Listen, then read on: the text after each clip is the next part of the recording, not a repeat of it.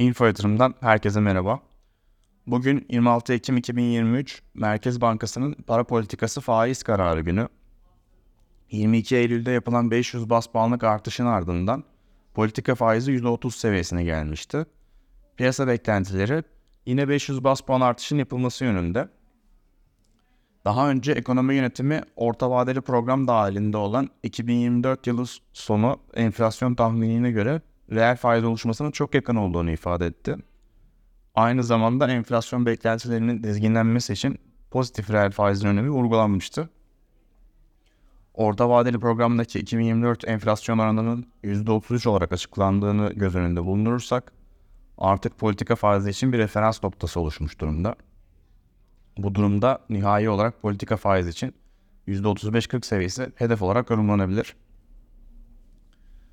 13 Ekim itibarıyla ortalama ticari kredi faizi %50, tüketici kredi faizi ise %60 seviyesinde.